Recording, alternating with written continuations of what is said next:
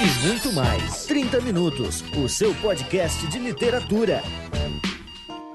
Sejam bem-vindos, leitores e leitoras, a mais um 30 Minutos, sua meia hora alucinógena de literatura. It's one small step for man, one Na apresentação, Vilto Reis, editor e idealizador do site Homo Literatus. E junto comigo, ela, que é a líder do fã-clube magnânimo, Cecília Garcia. Hoje eu tô aqui de tiete, hoje eu tô aqui, ó, chacoalhando meu diplominha de jornalista na mão só pra garantir o direito de ter uma palavra com ele, que é a grande nova Super Power Puff estrela da nossa literatura e que é meu amigo! Mas antes de de fato falar de quem interessa, a gente tem que falar do Jefferson, né? Então, Jefferson, por favor, apresente. Tudo bem, pessoal? Estamos aqui hoje depois dessa grande amizade da Cecília para entrevistar o, no- o no- o novo Paulo Coelho nacional. O homem que vai chocar as mães de família, os de família. o homem que vai. Enfim, gente, o homem que vai quebrar ovos. Enfim, quem ouviu o cast do História do Olho vai saber. Então, introduzindo Gustavo Magnani. Ah, vocês são muito idiotas. É, Bom, pessoal, hoje a gente vai falar de Ovelha, o meu livro que está chegando às livrarias. este cast tem, obviamente, muito sobre o livro, mas tem também muitas piadas de Jefferson, porque ele não consegue se segurar. E tem revelações acerca da história, da trama, do processo, enfim, é Lindo, isso. tesão, bonito, gostosão. Lindo. E vai ter uma mensagem subliminar que vocês só vão descobrir no final.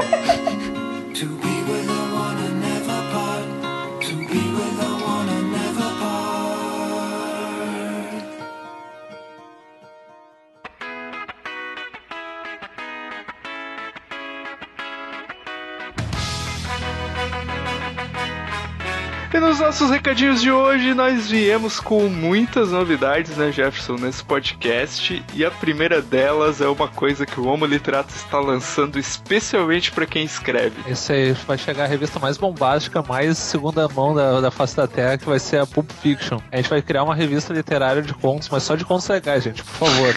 e a gente quer que vocês enviem contos pra, pra primeira edição. O Vilto vai deixar o link no post. E a gente quer histórias. Histórias. Leiam o post, vejam o que, que tem que fazer e nos mandem os contos. Mas a gente não tem só isso, né, Vilto? É verdade, Jefferson. O link vai ter aí no post, né? Mas a gente tem um, um evento que vai estar rolando aí em agosto. Ó. e eu estarei lá, né? Cobrindo o evento. Oh. então, se alguém quiser dar um pulo, é em Extrema, Minas Gerais, mas é mais perto de São Paulo do que de Belo Horizonte, inclusive. E ano passado a gente já cobriu o Festival de Extrema, o primeiro festival. Foi bem legal, assim, teve umas participações bem bacanas. Mas esse ano o tema é violência na literatura. Bom, bom né, Jefferson? e tem uns convidados bem bacanas, vai estar lá o Rafael Montes, vai estar Rafael lá. Montes, assim, ele só convida os, os autores psicopatas perguntando, vocês querem ir? Ó, ó, tô de vocês, viu? Vai estar a Ana Paula Maia, que é uma escritora que eu comecei a ler esse ano e ela é muito fera. Vai estar o Marcelino Freire, vai estar o Lourenço Mutarelli, que é um escritor e quadrinista excepcional. Então vai ser bem bacana, gente. E a data vai ser entre os dias 13 e 16 de agosto. Também vai estar aí no link no post para vocês quiserem pegar mais informações. Mas nós temos ainda um último recado, Jefferson. Sim, é um recado que não foi dado no último cast, beijo, baby. Ah, sobre o outro cast ainda, da escolha de vocês de qual cast a gente vai gravar. Tinha o Poderoso Chefão, hahaha, e o Clube da Luta, e é óbvio que vocês escolheram o Clube da Luta, por algum motivo que eu não entendi. Por 15 votos a 14, vocês conseguiram escolher Tyler Durden, ah, Edward Norton e pessoas se batendo. Então, não se preocupem, vai ter um cast bonitinho, com muito sangue porrada, gente doida, sobre o Clube da Luta. Mas, segurem, segurem as armas, que também vai ter um do Poderoso Chefão. Eu vou, eu vou, eu vou chamar o Dom Corleone e dar um- uma solução nisso. É verdade, Jefferson, vale dizer isso, né? A gente vai gravar primeiro de Clube da Luta, mas também vai ser o do Poderoso Chefão. Não, não vai ser na sequência, tá, gente? Calma, calma. Não, é muita coisa violenta de uma vez só. Poderoso Chefão, Clube da Luta, Festival de Extrema, muita coisa violenta junto de A uma vez revista só. Pulp Fiction, né? Que não nega o nome. mas é isso aí, gente. Vamos pro cast.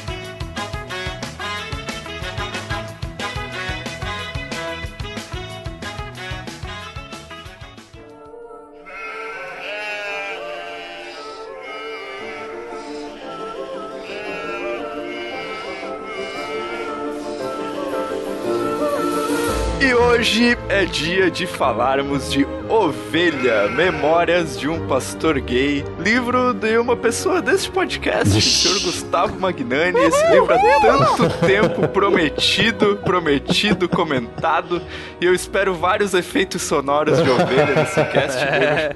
Opa, meu animal errado. Acho que ele tá falando com o Beber, Jefferson, calma. Todos nós aguardando aquela foto do Gustavo, assim, apacentando uma ovelha, fazendo carinho numa ovelha. Atrás do Olha, livro, não tem? Vou fazer isso. Vou- Atrás de uma ovelha? Como assim? Olha, Jefferson, gente do interior costuma fazer essas coisas com ovelha. Eu sei. né? Você tá ligado. sei. Mas não é esse o tema do livro, não, né, Gustavo? De certa forma, dá pra dizer que sim. Bem, nesse cast hoje a gente vai fazer um estilo um pouco diferente. Nós vamos plagiar, né, um programa que eu gosto muito, que é o Roda Viva, que é colocar a pessoa entrevistada no meio da roda e ir bombardeando ela com perguntas, assim, até deixar ela sem graça. Esse é o objetivo do nosso programa, é uma espécie de linchamento. e só que antes da gente ir para essas perguntas, nós queremos ter uma sinopse aí para quem não conhece Ovelha, ainda não leu, ainda nem ouviu falar nada a respeito do livro. Por favor, Cecília, em poucas palavras, de que se trata esta obra de Gustavo Magnani? Reparem que o Vilto comigo sempre fala em poucas palavras, eu, né?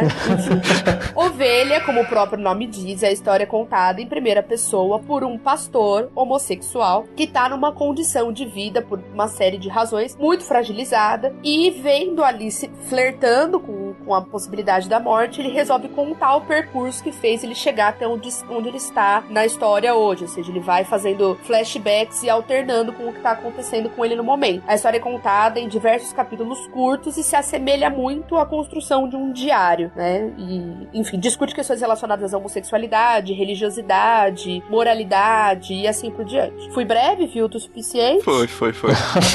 Eu, eu não faria melhor, Ceci. Claro que não, aquelas.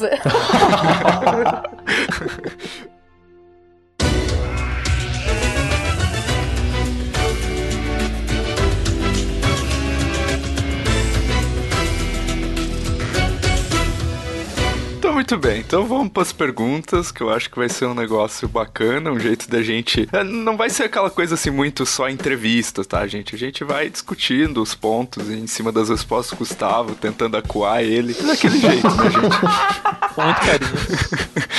Então, eu queria começar por uma pessoa bem suave desse podcast, um cara que sempre pega leve, que é o Jefferson, né?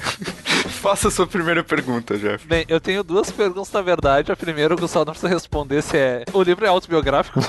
Droga, eu ia perguntar isso. Nossa, vocês são muito cretinos, né? Não, não, a, a pergu- a pergunta tá. Agora eu vou fazer a pergunta séria, mas se quiser responder a primeira, beleza. Ah, Não, não, claro que Tá, não. não, se- sério, agora sério. Tá, tu conviveu nesse meio. O que que te deu brainstorm pra falar sobre esse meio que tu viveu? Eu, eu convivi, né? Assim, só pra dar um feedback para os ouvintes, eu, eu fui evangélico por uns 8, 10 meses, torno disso, quando eu tinha de 13 para 14 anos. E foi um momento que marcou muito, assim, a minha vida e tal. É, foi um momento muito positivo, inclusive. Eu, eu descobri muitas coisas. é, foi uma experiência que realmente mol- moldou a pessoa que eu, que eu viria a ser. Então foi muito Fale mais. Gustavo, sobre o que que tu descobriu nessa época. Não, eu, É essa parte que tá no livro? não. É, não, eu descobri, por exemplo, assim, que, que a minha vontade que eu, era ser escritor. Eu descobri que eu queria ser escritor muito por conta da igreja evangélica, né? Então essa foi uma coisa, assim, que, que me ajudou muito, me orientou muito na vida. É, eu descobri na igreja evangélica que, que, é- que eu deveria viver de palavras. Naquele momento eu achava que eram palavras faladas, né? Como um pregador. E ao longo do, do processo fui descobrindo que na realidade eram, eram mais palavras escritas do que faladas, por mais que também faladas possam vir a ser. É, mas eram mais a coisa do texto, a coisa da escrita, da literatura. E, e eu vivi esse- nesse meio muito intensamente. é, logo que eu entrei, eu li, eu li a Bíblia em coisa, eu li ela inteira em três, dois meses e meio, três meses. É, então eu tive uma leitura muito, muito rápida dela e, e depois, claro, não era uma leitura como um texto normal, né? Era uma leitura estudiosa. Então eu passava, sei lá, seis, sete horas por dia lendo e estudando a Bíblia. É, o ritmo foi diminuindo um pouco, mas a intensidade permaneceu. Então muita coisa mudou quando eu entrei para a igreja evangélica e foi uma experiência muito forte, mas também muito é, ao, ao longo do tempo foi se mostrando um pouco problemática, né? Hoje eu consigo ver que ela, que ela foi um pouco problemática. Naquele momento, pra mim, era tudo mil maravilhas e,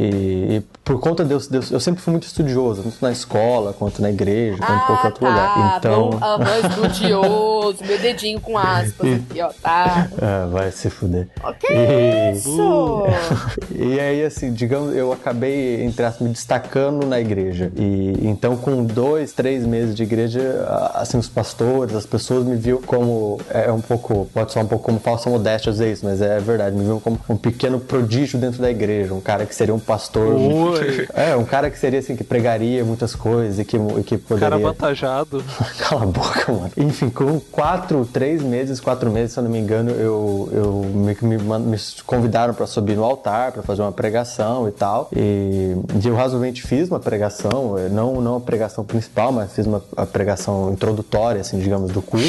E, e beleza, foi indo, a minha vida foi indo. E aí, quando eu tive o primeiro confronto com, com ideias da igreja em si, eh, ali eu comecei a, a- Houve um choque, né, entre, entre mim e o pastor, que até aquele momento era muito meu amigo. E depois a gente continuou tendo amizade e tal. Você pode falar o motivo um- desse choque? Foi religioso? Sim, sim. Foi... Não, não, foi, foi estritamente religioso. Ele, ele costumava, a gente costumava se encontrar uma vez, duas vezes por mês pra pra realmente debater, assim, coisas bíblicas, etc. E num desses, num desses encontros, é, eu, eu questionei com a coisa do dízimo, né? Eu questionei Ah, dízimo. querido, foi amador, né? Não pode questionar disso. Pois é, então, eu questionei justamente assim, não, não a intenção de doar à igreja, isso pra mim sempre foi óbvio, né? Cada um doa o que quiser, isso, isso é claro. É, agora, a questão do dízimo ser obrigatório, né? De ser uma, uma obrigação do irmão de doar os 10%, é, que é baseado no Antigo Testamento, no Malaquias, é, etc. Aquela coisa que, que todos leem. O, o Vilto, que também tem, tem um passado na igreja, né? Tem algum momento também, eu sei que ele teve um passado, é, deve saber de aquele trecho de Malaquias que fala do dízimo, etc. Então aquilo é usado é um tipo de coerção. Eu não vou dizer que é obrigação, mas existe um tipo de coerção. Por que, que é coercivo? Porque acontecem orações específicas para quem doou o dízimo. É, as pessoas têm que erguer a mão para mostrar quem doou. Então, uma forma de exaltação e também de até, digamos, de humilhação de quem não doou. né? Então, fica, essa, essa questão é muito complicada. E aí eu simplesmente disse que tudo bem as pessoas doarem, é comum, é aceitável que as pessoas doem, mas é problemático que isso seja uma obrigação. E aí, obviamente, foi o primeiro rompimento e, e outros viriam também, to- todos estritamente em termos teológicos, assim, todos em termos teológicos mesmo. É, e aí eu acabei me afastando da igreja e o livro veio, é, esse brainstorm do livro veio no momento em que eu tive uma conversa com, com, com a agência, a agência do site, que ela também, que ela também versava ali na televisão, e ela falou, olha, se, se você tiver alguma ideia pra TV e tal, escreve um piloto pra gente dar uma olhada, quem sabe a gente apresenta, apresenta uma proposta, não sei o quê. E eu já tinha essa ideia do pastor gay na minha cabeça há um tempo, e aí eu comecei a rabiscar uma série de um- uma coisa meio House of Cards, antes do House of Cards existir, é, só que focado num pastor gay. Né? É, Por exemplo, a história do, sei lá, vamos pegar aí o Feliciano, né? a história do Feliciano. Não que ele seja gay, né? mas assim, a história de um, de um pastor evangélico dentro do, dentro do congresso. Então, essa- esse era o plot da série. E aí, esse personagem que estava guardado, o Ovelha, ele estava guardado para um outro momento, ele acaba aparecendo na segunda cena e, e aí eu, eu, eu criei um, um elo de uma, uma relação muito forte com ele. E no mesmo dia eu comecei a escrever a história dele e escrevi acho que 4 mil palavras, alguma coisa assim, que é mais ou menos 10% do livro. E eu escrevi naquela mesma noite e ali, e ali nasci, eu já tinha ideia, eu tava guardando ela para escrever mais pra frente, mas ela acabou nascendo naquele mesmo dia. E aí foi que eu abandonei meu primeiro livro, que é uma bosta, e comecei a escrever o Ovelha, e aí o Ovelha eu me apaixonei pela história. A e gente tal. vai dizer que eu me apaixonei pelo pastor. Também, de certo modo, assim, do modo, do modo cristão de dizer, eu sou estritamente apaixonado por esse personagem, assim, muito apaixonado por ele mesmo e pela história que ele conta, etc. Então foi é mais ou menos daí o brainstorm do, do livro.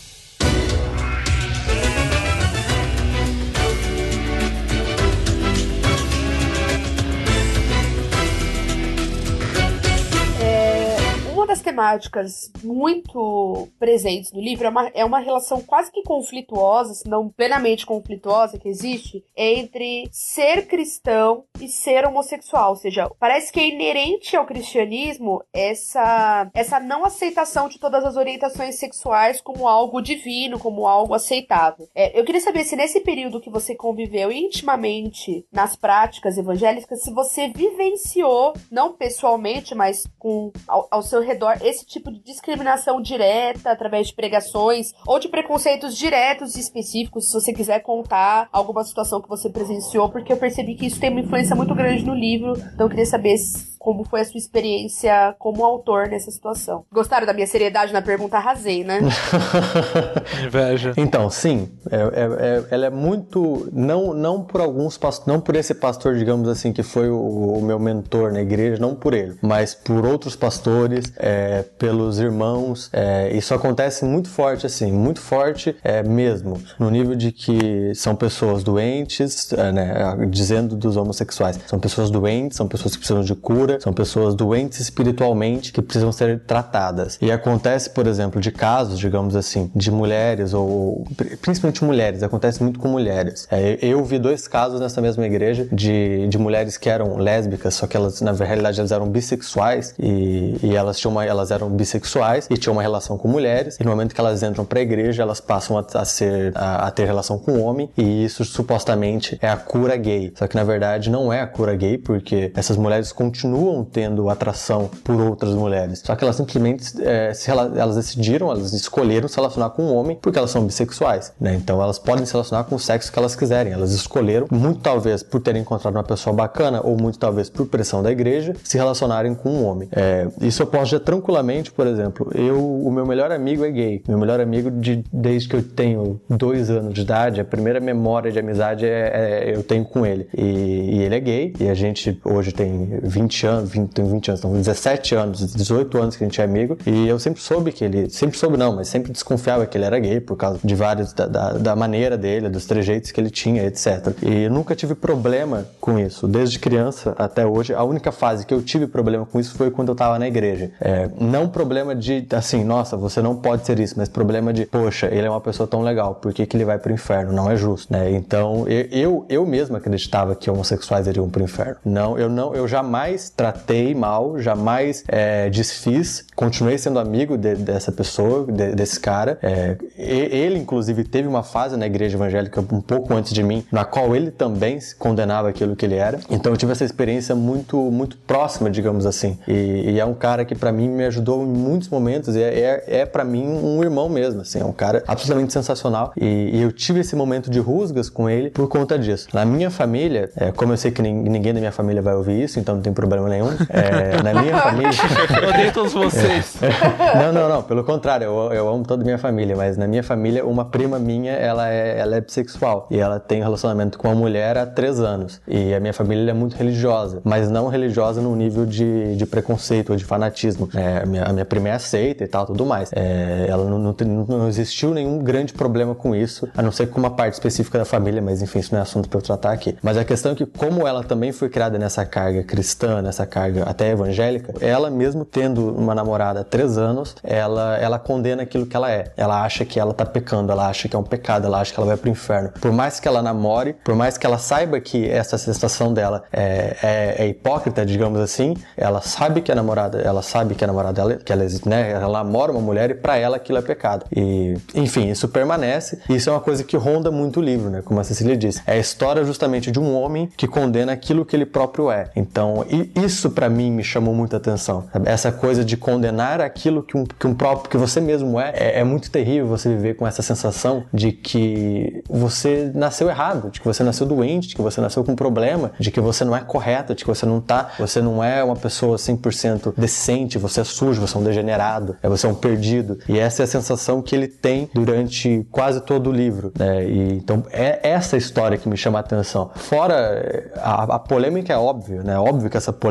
existe, mas eu não fui atraído de modo algum pela polêmica, eu fui atraído totalmente por esse personagem que pra mim é muito humano, é, é muito homem, é muito é, tem muito de humanidade nele. É, ele condena, ele ele condena a si mesmo, ele condena aos outros. Então isso pra mim é, é muito interessante. Ele é muito contraditório, né, cara? Eu, eu acho que o ponto forte desse personagem é as contradições dele, né? Ele é contraditório em absolutamente tudo aquilo que ele faz, ele, ele se contradiz. absolutamente tudo aquilo que ele faz. Então ele abre o livro sendo completamente voraz e violento e, e blasfemo, digamos assim, contra, contra o próprio Deus que ele acredita. É, só que aquela maneira dele se expressar, é, a- além do fato de ser um- uma explosão é, do- né, de tudo aquilo que ele segurou por toda a existência, é também uma contradição é, do modo que ele sempre se portou. Então é tudo muito contraditório ali. Ele é contraditório desde que nasceu, a mãe dele é contraditória, o pai dele foi muito contraditório e todas as relações que ele tem com todas as pessoas são muito contraditórias, porque além, além do fato dele ser um dele ser gay e para isso é, e para ele isso ser uma doença, ele não é necessariamente um exemplo de ser humano, sabe? O, o problema dele não seria, digamos, em termos cristãos, né? O problema dele não é só ser gay, ele tem outros problemas que, obviamente, para mim são problemas e o fato da homossexualidade não é um problema, mas para ele é. né? Ele tem tantos outros problemas que são maiores do que, do que ser gay, mas para ele só o que importa é o fato dele ser gay. Os outros problemas são, são contornáveis, a homossexualidade não. Então, para isso, para ele é é um negócio tão importante. Mas ao mesmo tempo ele não foge das situações em que isso causa um prazer físico enorme pra ele, né? Então, é isso que é muito, eu acho muito legal no livro, que assim, ao mesmo tempo que, esse- que ele é um cara que mais do que ninguém no livro ele tem total consciência de que o que ele tá fazendo, dessa, dessa autodepreciação, né? Então ele tem, ele tem consciência de que ele, ele se abomina, de que ele se vê como uma aberração e tal. Do tipo, deve nascer errado e tal, isso que você comentou. Mas ao mesmo tempo ele, ele aproveita isso fisicamente muito, né? Através da sexualidade, do exercício da sexualidade mesmo. O fato dele, além de ser promíscuo, ele, ele eu achei que ele vem bem pra complementar mesmo, né? Então, assim, ele tem muita consciência e é quase como se ele fosse pensasse assim, eu, eu estou inconsciente, se ele se o personagem tivesse um inconsciente, eu estou condenado. Então, ah, que mal vai ter eu fazer X, ou fazer Y, ou fazer aquilo outro, porque eu já tô condenado mesmo, eu já percebi que eu não tenho como me livrar disso, eu tentei de todas as maneiras possíveis me envolver de outra forma, não sentir o que eu sinto, mas tendo em vista que eu não consegui, vamos que vamos, né? Ele tá naquela, assim, já que eu tô no inferno, eu vou abraçar o capeta. né? Isso, é exatamente isso. é exatamente isso. Assim, isso serve muito pro modo como o livro começa, pro modo como ele blasfema contra Deus, pro modo como ele, ele lida com aquelas situações nas memórias. Porque é justamente isso. É, eu já tô no inferno, não tem escapatória pra mim. Então por que, que eu vou ser bondoso? Por que, que eu vou ser manso com Deus? Eu não, eu vou botar pra fuder. Então essa. Mesmo. Literalmente. Literalmente. Não, pera aí, eu quero fazer um adendo. O Gustavo não participou da história do olho, eu não sabia porque até ler o livro dele. o, Bata, o Batalha ia ficar envergonhado, gente. É, Eu preciso comentar, quando o Gustavo passou o livro, é, fui, fui leitura aberta do livro e tal, ele passou, e a gente falava sobre o livro, ele falava sobre a temática, mas é muito diferente falar da coisa e ter a coisa em si em mão, né? Eita, ainda mais esse livro. literalmente, né? Não, e aí eu, nossa, super ingênuo, o César ia fazer alguma coisa no final de semana e tal. Então ele, acho que ele tava adiantando o trabalho no computador, e aí eu abri e comecei a ler. Aí eu fiquei meio em silêncio, muito provavelmente sem respirar, e o César, viu, você tá bem, tá tudo bem? Aí eu falei assim, nossa... eu falei assim, esse livro realmente não era o que eu tava esperando. E aí eu li o primeiro capítulo pro César, e a reação do César foi assim, caralho, mas o Gustavo que escreveu isso? Eu falei assim, foi, eu falei, é aquela cara de bonzinho dele, você acha que ele vai escrever, né? Não, não é não, né? Ele escreveu uma coisa... Confesso que também fiquei um Pô. pouco chocado, assim. Eu levei Foi porradeira, foi, é Eu li o porradeira. primeiro capítulo, assim, eu tava. Eu ia dormir, eu pensei, eu dei uns 10 minutos pra recomeçar, porque bah, Gustavo. Como assim? Tem que ver esse bom moço, bonito, assim, apessoado. Não imagino, não imagino o que sai dessa mente. Eu tenho uma pergunta capciosa pra fazer, posso fazer? Claro.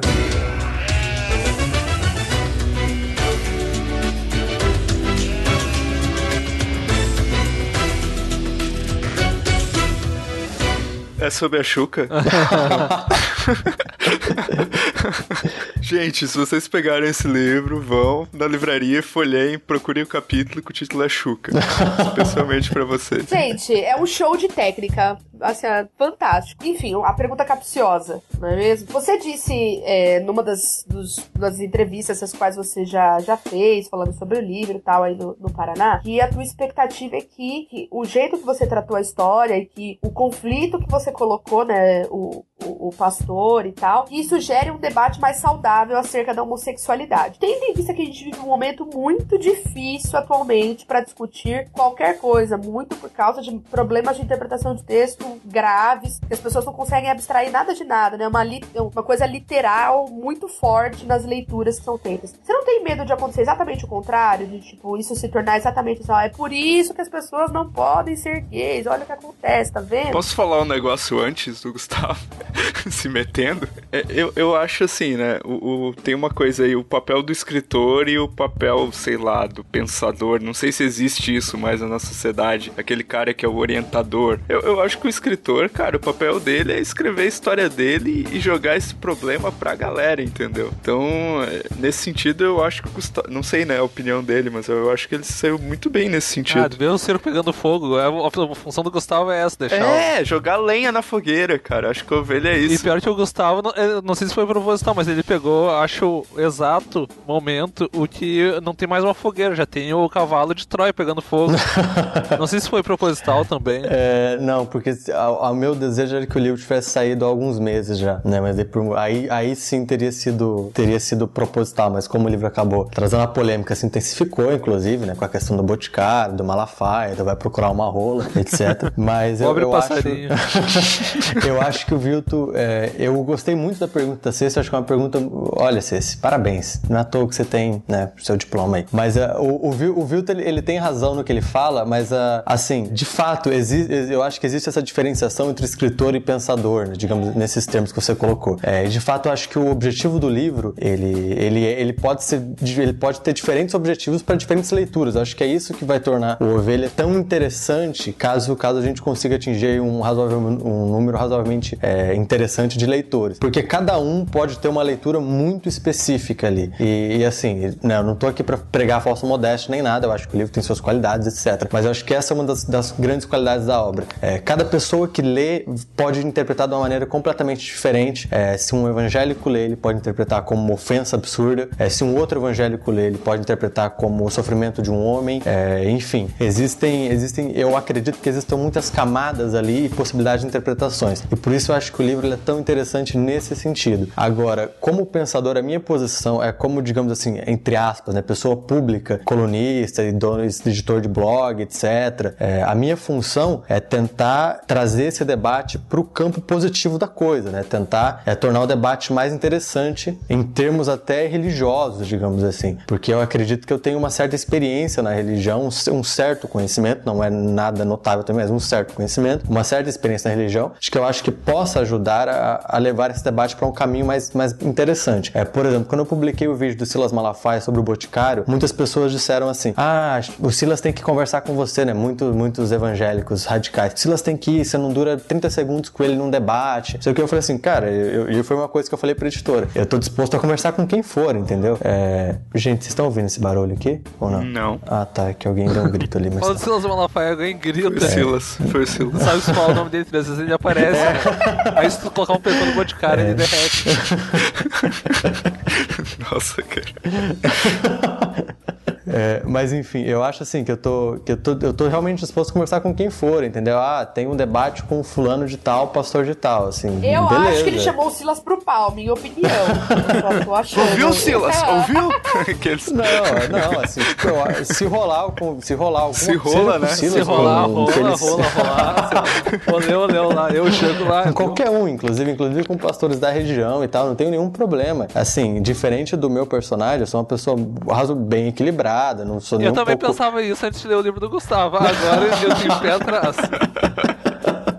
Então, É por isso que eu acho assim, é, quando a Ceci perguntou isso, e daí eu acho que vale uma coisa interessante dizer, Ceci, aí entra a questão da estratégia de marketing, né? Por exemplo, assim, é diferente eu me apresentar, eu, é diferente a forma que eu me apresento para vocês num podcast como eu me apresento para os jornais da região, né? Então, assim, em momento algum eu menti para os jornais, porque eu realmente sou uma pessoa tranquila e realmente quero um debate saudável. Agora, se eu acho que isso vai acontecer, não sei, assim, não tenho controle sobre isso, né? Eu- o que eu acho, o que eu tenho achado muito interessante é que desde quando eu anunciei o livro, muitos evangélicos evangélicos vieram conversar comigo e dizer que estão muito interessados no livro. E aí eu sempre falo, olha, mas o livro é isso, o livro é aquilo. A pessoa fala, não, não tem problema, eu entendo que é literatura. Então eu acho assim, existe um, um lado de evangélicos também que pode abraçar surpreendentemente de uma forma que eu não esperava o livro. E claro, os extremos, eles, eles vão existir, é, com certeza. Até como pode aparecer, sei lá, é, é, homossexuais, é, LG, pessoas pró-LGBT, é, mais radicais, que acham que eu não deveria ter escrito o livro, porque eu não sou gay, então eu não posso falar de uma coisa que eu não vivo. Pode acontecer, pode acontecer, não sei. É, então, assim, eu- o que, o que eu sempre deixei claro é que eu estou aberto ao diálogo, né? Eu estou aberto a qualquer diálogo. Agora, o livro em si, ele não está aberto. Ele é um livro que começa e termina ali. Enfim, cada um leva o que quiser dele. Agora, eu acho que numa leitura menos superficial da coisa, o livro ele é, ele é menos polêmico e mais, e mais interessante, mais profundo, é, mais questionador.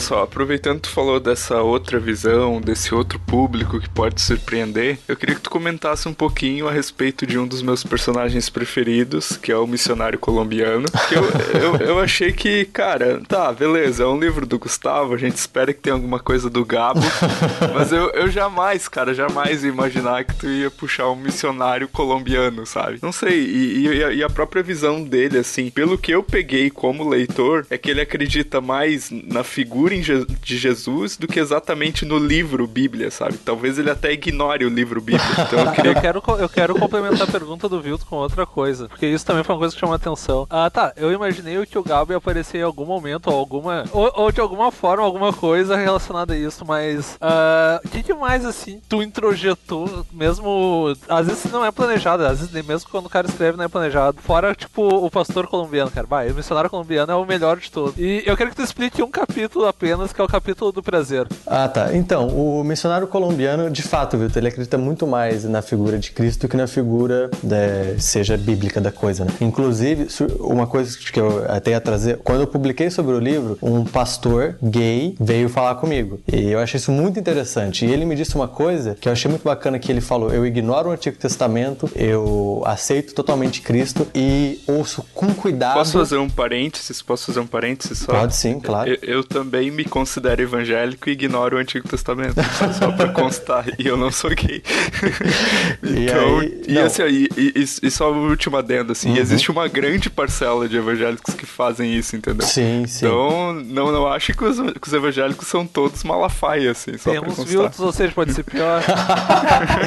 Não, não, mas a, a- a- a grande questão da fala dele vem a seguir que ele fala assim, e eu levo com muito cuidado os conselhos dos apóstolos. É, isso, isso eu achei muito interessante, porque, de fato, grande parte ignora o Antigo Testamento, mas grande parte, ainda assim, aceita é, integralmente o Novo Testamento. E isso é uma coisa que eu já não faço há muito tempo, e eu achei muito interessante o fato dele ser um pastor gay, levar dessa forma também, dele ver os conselhos, co- como simplesmente como conselhos, e não como obrigações, porque existe o famoso texto Paulo, né, que fala sobre quais fu- fulanos não entrarão no reino dos céus. E aí ele fala os gays, os mentirosos, os lascivos, não sei o que. Ele vai listando, né? Até parece assim uma lista do BuzzFeed, ele vai só colocando assim a galera. Mas é sério, é muito engraçado, que ele só vai citando assim, ah, esses aqui não vão entrar no céu. E por quê? Foda-se, não interessa, né? Só não vão. E ele fala aí, e é muito interessante a forma como esse, que esse cara me disse, é, eu levo com muito cuidado os conselhos dos apóstolos. E eu acho que é muito isso que vai nesse personagem, e é muito isso é, que eu levo comigo. Então, assim, o missionário colombiano, é, eu posso dizer sem problema algum que é o personagem que eu mais me espelho, não no sentido de que eu sou, porque eu acho que ele, ele é muito bom, eu tô muito longe de ser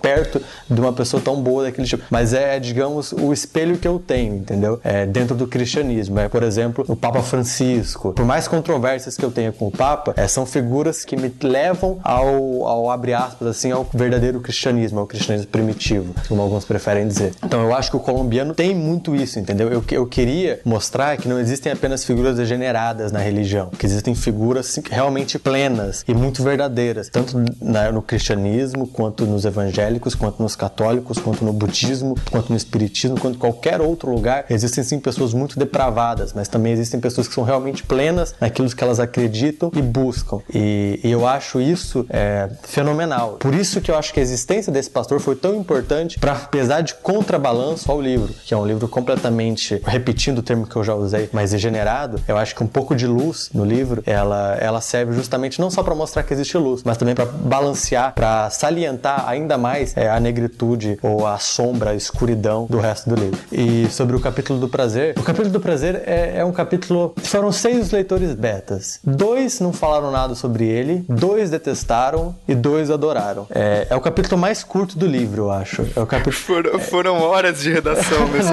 capítulo. É, ele, ele é um capítulo que eu achei. Eu poderia ter cortado ele, mas eu decidi não Ah, cortar. não, Gustavo, vai com calma. não é bem assim, Gustavo, vai com calma. Ai, cara, eu juro que eu não tinha pensado nisso. Mas enfim, eu poderia ter deixado o capítulo de fora, então. Não, E cara, isso eu- é, isso é- Isso vai contra a lei de atentado ao pudor. É verdade. Eu vou te dizer que é o meu capítulo preferido porque ele parece, tá, fora o trocadilho, parece que ele foi posto assim no lugar certo.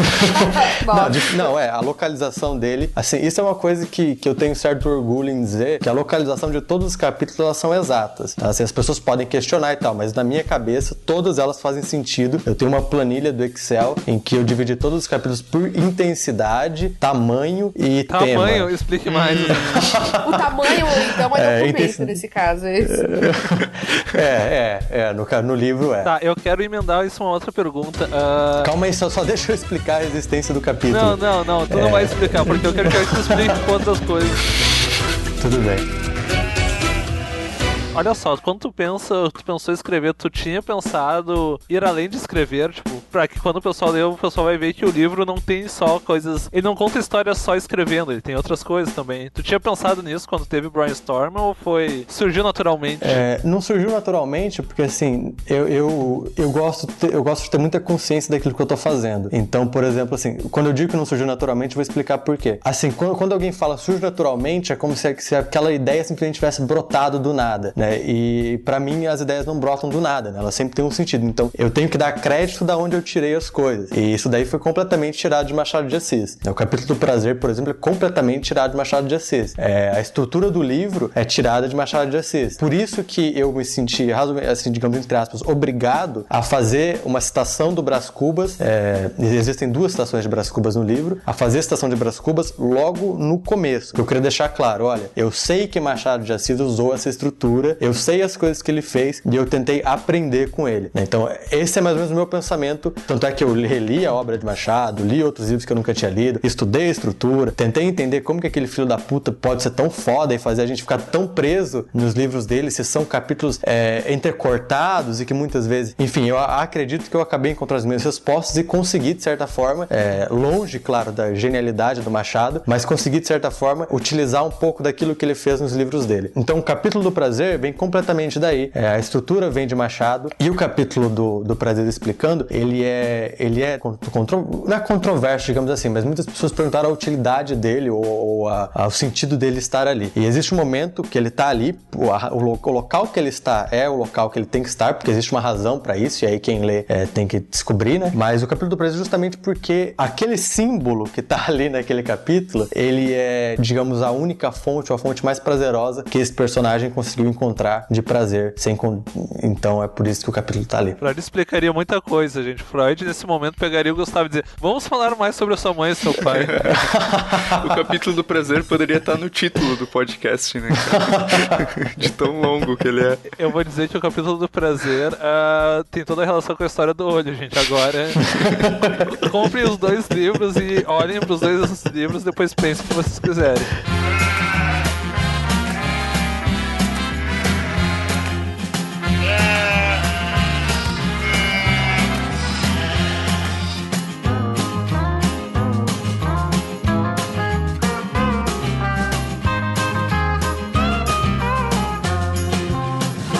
Para encerrar esse podcast, nós vamos falar um pouquinho assim, qual cena que a gente mais gostou, como é que foi a nossa experiência de leitura e por que que a gente indica para vocês para lerem esse livro. Cecília, conte-nos mais sobre isso. Então, bom, eu acredito, né, não sei se o Gustavo sentiu da mesma forma, mas eu me senti muito próxima dele nesses momentos aí da criação, do nascimento da ovelha, né?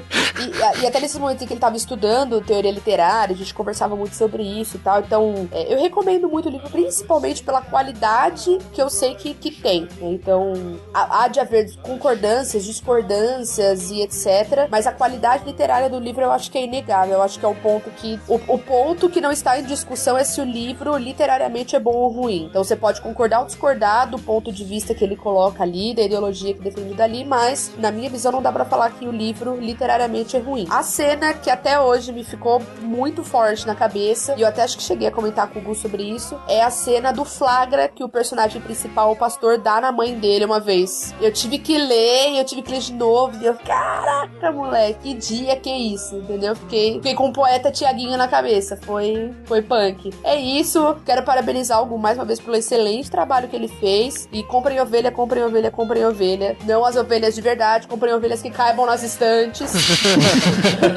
Podem também comprar os ovelhas de verdade, mas comprei ovelha. Ah, Jefferson, e você? Cara, eu queria dizer primeiro do capítulo que eu, o que eu, pra mim eu achei o capítulo mais eloquente do livro, que é o capítulo do meu julgamento. Que, cara, eu achei mais legal porque ele diz muita coisa sem dizer muito, entendeu? Literalmente, quando o pessoal chegar lá pro fim do livro, vai entender. E ele é divertido. E uma coisa que eu queria pra recomendar pro pessoal, ah, leiam, sei lá, tipo, leiam pra, pra entender o que o Gustavo quer falar, quer mostrar. Leiam pra, sei lá, ver, ler um livro, mas principalmente leiam porque é um livro divertido, entendeu? Ele é sério até certo ponto, mas se ele for só sério é chato. E o livro do Gustavo não é só sério. Então, isso, isso já é 50%. Ele bate aqueles primeiros 50% dos principais de ser um livro divertido, mas falando de uma coisa séria. Os outros, os outros normalmente são um leitor que, que preenche. Então, divirtam-se com a ovelha. Leiam o capítulo do, do meu julgamento. Leiam o, o outro capítulo supracitado da Cecília, que é de assustar. Enfim, gente, leiam, compre o livro do Gustavo, senão ele vai nos matar. e era isso. Nossa. ah, muito bem. Eu vou falar antes do Gustavo, porque as palavras do autor tem que ser a última palavra, né, cara? Não, assim, uma, uma das coisas que eu mais gostei no livro, e quando eu fui leitor beta também falei isso pra ele, foram os apócrifos do Homem Morto, que é alguns capítulos que aparecem, assim, no meio do livro, que é onde o Gustavo, ele reescreve, assim, algumas histórias bíblicas, mas de um ponto de vista meio subversivo, assim, como se fosse uma espécie de pequenos contos dentro do livro. Eu gostei pra caramba daquilo, assim, me lembrou um pouco, a, sei lá, os livros do Saramago, o Evangelho segundo Jesus Cristo e o Caim. Não, não na questão do estilo, assim, mas na questão da ideia, assim, sabe, de subverter isso. Eu curti pra caramba. O livro como um todo também gostei pra caramba, assim, mas essas partes, assim, me marcaram bastante. E alguns personagens me marcaram, né, como o missionário colombiano, aquela psicóloga porra louca que eu adorei, cara, achei sensacional ela, que a gente não falou aqui, mas é uma personagem muito legal também. E a própria figura da mãe, cara, sendo uma fanática dessas malucas, assim, que até lembra alguns personagens do Stephen King, assim, que ele tem umas mulheres meio fanáticas religiosas. Eu gostei pra caramba também. Pô, também quero parabenizar o Gustavo, assim, eu fiquei bem impressionado quando eu li a primeira vez, eu li a segunda agora pra gravar o cast. Eu fiquei, putz, assim, eu não, não esperava alguma coisa nesse estilo, assim, como disse o Jefferson, né? Olha pra carinha de bom moço do Gustavo. Você diz, não, cara. Apesar que eu já conhecia as influências de realismo sujo e de Gabo, então também esperava alguma coisa que fosse um pouco pesada. Mas eu curti bastante, assim. E, e como o Jefferson disse, cara, leiam esse livro de mente aberta, sabe? Você concordando ou não com as opiniões, quem sabe você mesmo esteja se contradizendo como personagem do livro. Não da mesma forma, mas de formas diferentes, entendeu? Então acho que é bem bacana, assim. É, e eu acho que é um livro. Olha, eu, eu não vou segurar o trocadilho. É um livro que corta pros dois lados, gente. Ah, não, viu? Tudo nos 45, estragou. Quase lá, Eu ia falar agora que esse foi o único cast que resistiu a uma piada do Vilto e a uma briga do Jefferson. Não, gente, só, só pra explicar, é um livro que corta pros dois lados, porque, tipo, ele pode ser tanto pra abrir a mente de quem é evangélico, quanto pra abrir a mente de quem é homossexual. Na verdade, assim, ele pode abrir é- várias coisas, né, gente? É, ele pode, ele pode abrir muita coisa, cara. Que vergonha de vocês, meu Deus. O Gustavo sabe abrir o melhor e o pior das pessoas. Agora é com você, gente. E por fim, Gustavo, deixe-nos nossas palavras finais e encerre esse cast sobre ovelha. Afinal, é seu esse programa. Bom, a, a- a minha cena.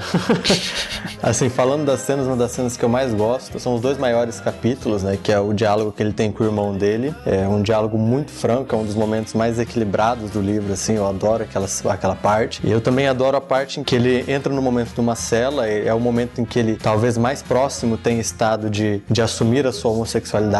E é, então al- algo desaba naquele momento, algo, muitas coisas desabam, na verdade. O mundo dele é, vai pro chão de novo. E então toda a possibilidade dele, dele se assumir como gay acaba se esvaindo. E são os dois capítulos que eu mais gosto, assim. Então, um tá no começo do livro, outro tá mais pra metade do livro. É, eu também eu gosto muito do último capítulo também. Enfim, eu gosto muito do livro inteiro, né? Mas assim, são pequenos, pequenos apontamentos. Eu gostaria de agradecer muito a todos vocês, assim, por todos os comentários do livro. O Jefferson agora que fez a leitura é mesmo momento bastante menos conturbado porque entregou a, a tese, mas ainda assim com bastante coisa pra fazer. A Cecília e o Vilto é, que leram ele lá na primeira versão, foram os leitores betas, me ajudaram em muitas coisas. É, todos os leitores betas, também os outros três leitores betas que me ajudaram com tantas outras coisas. A Cecília a gente discutiu muito sobre teoria, o Vilto me ajudou muito é, em outros termos dentro do texto e quando ele falou dos apócrifos também. Inclusive ele me falou para eu escrever um livro sobre os apócrifos. É, fica a possibilidade, né? E eu gostaria assim de dizer que o Ovelha é, é de fato o primeiro livro que eu gostaria de ter escrito. Eu acho que ele tem muito de mim como autor ali. É, é um livro que eu,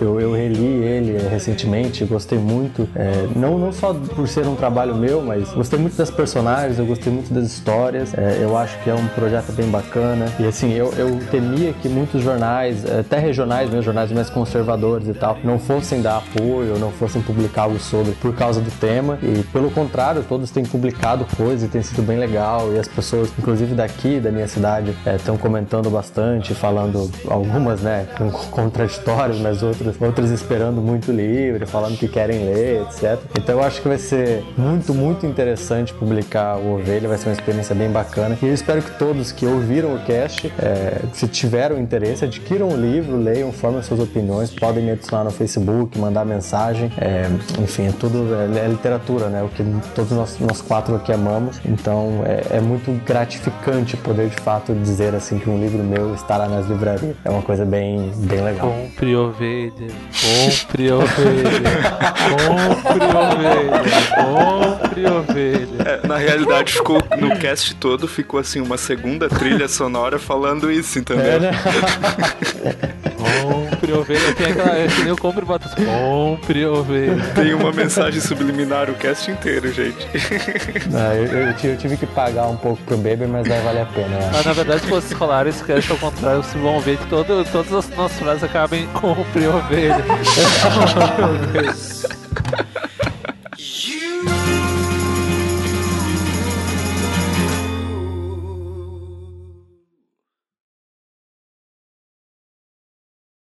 And now a word from our sponsors. Compre ovelha, compre ovelha, compre ovelha, compre ovelha, compre ovelha, compre ovelha, compre ovelha, compre ovelha. Compre ovelha, compre ovelha, compre ovelha. Compre ovelha, compre ovelha, compre ovelha, compre ovelha.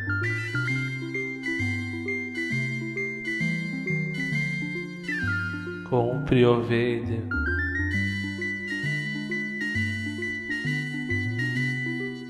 Compre ovelha.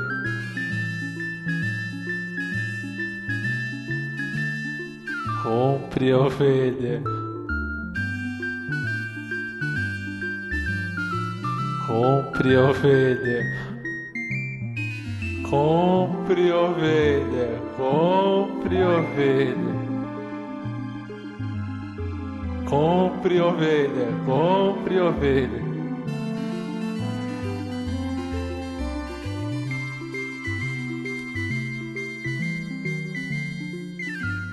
Compre ovelha.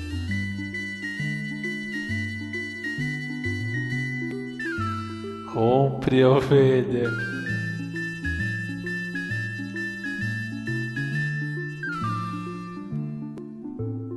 Compre ovelha. Compre ovelha, compre ovelha. That's one small step for man, one giant leap for mankind. Oh, that looks beautiful, Stadium. It has a stark beauty all its own. It's uh, like much of the high desert of uh, the United States. It's uh, different, but it's very pretty out here. Compre ovelha, compre ovelha. Columbia, Columbia, this is Houston, AOS over. Houston, Columbia, navigate over. Roger, the EVA is progressing beautifully. They're setting up the flag now. I guess you're about the only person around that doesn't have TV coverage of the scene.